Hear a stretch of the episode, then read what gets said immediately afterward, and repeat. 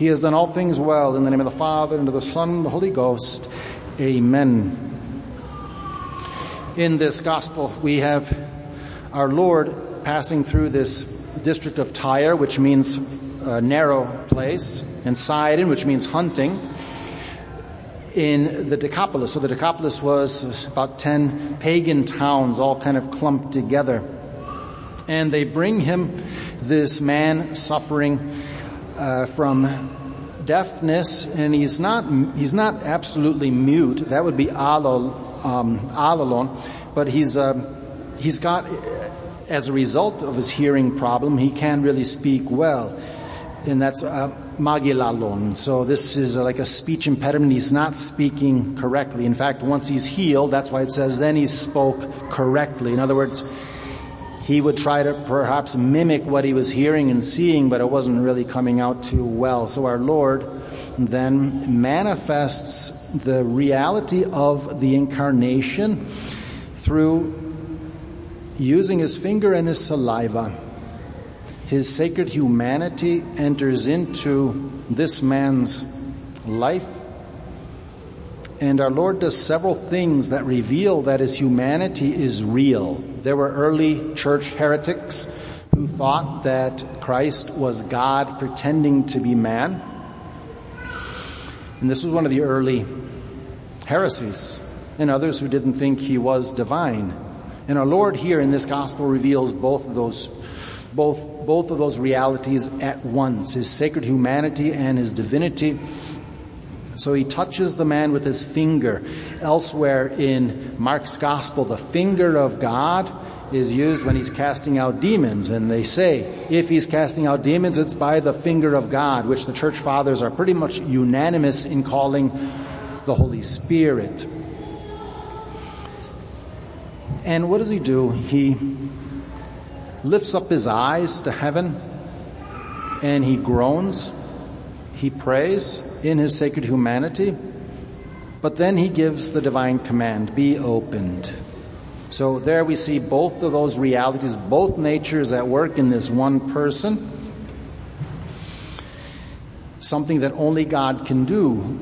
He doesn't implore, the divinity doesn't implore the divinity, he just commands and makes it so with that same word that he used to create what exists by just speaking it into existence. But notice too that he calls the man aside. In other words, he wants this to be in the context of discretion. He's not like some televangelist looking for followers who are attracted by extraordinary things. Rather, he calls the man, pulls him aside, and heals him. Our Lord wants our faith to be rooted in his passion, death, and resurrection, not in these wonders, because we see wonder upon wonder upon wonder, and these people will be nowhere to be found on Good Friday. And so, this type of morbid curiosity doesn't go very far. Our Lord doesn't want trust in Him to be rooted in this. And nonetheless, His charity impels Him to address people in need. In the traditional form of baptism, we see something of a replication of these rubrics in which the priest baptizing takes some saliva and puts it on the mouth of the one to be baptized. The ears are, are blessed, and so this is something of a replication of these rubrics that we see our Lord doing. When we were invaded by grace in the moment of baptism, God took up residence in our souls and elevated our nature to a participation in His divinity. So, this is what our Lord does in baptism, but there has to be a bit of post baptismal restoration in our cases as well. One thing is to receive all of those graces. The priest anoints the mouth in order for the baptized to praise God. Obviously, outside of grace, our prayer has no merit. He opens the ears in that gesture in the baptism to open the candidate for baptism's ears for the preaching of the truth of the church. If we've committed any sins, we've brought upon ourselves a certain disorder.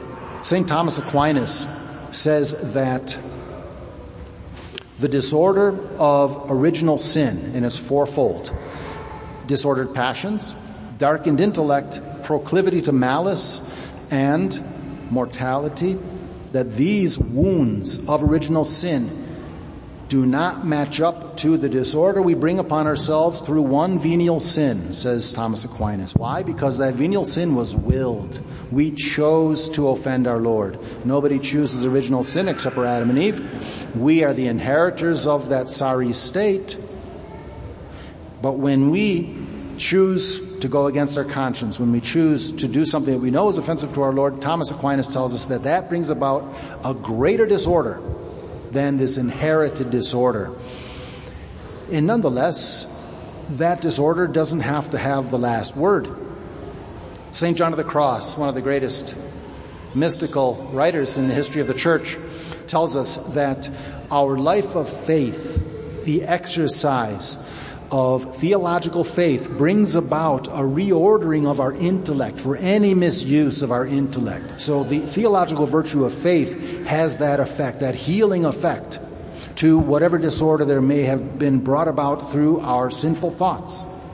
He also says that through the bad things we've done and the memory, the bad memories we've inflicted upon ourselves, that it's precisely the virtue of hope that brings about a reordering of our memory. And charity is not simply on the human level of being kind. Obviously, charity is a theological term, which is the divine presence within us, only present if we're in a state of grace. The exercise of charity, the theological virtue of charity, brings about a reordering of our will. So, for all of this self imposed disorder that we've done to ourselves, this self wounding, our Lord comes to us with solutions. John Henry Newman tells us in his sermon on the intellectual sufferings of Christ in the Passion, he tells us that Christ refused to drink the drugged vinegar while he was on the cross, which would have deadened his pain. He says he refused that because he wanted to have absolute clarity of thought as he was offering up the sacrifice. And this absolute clarity of thought, says St. John Henry Newman, was so that he could redeem our memories.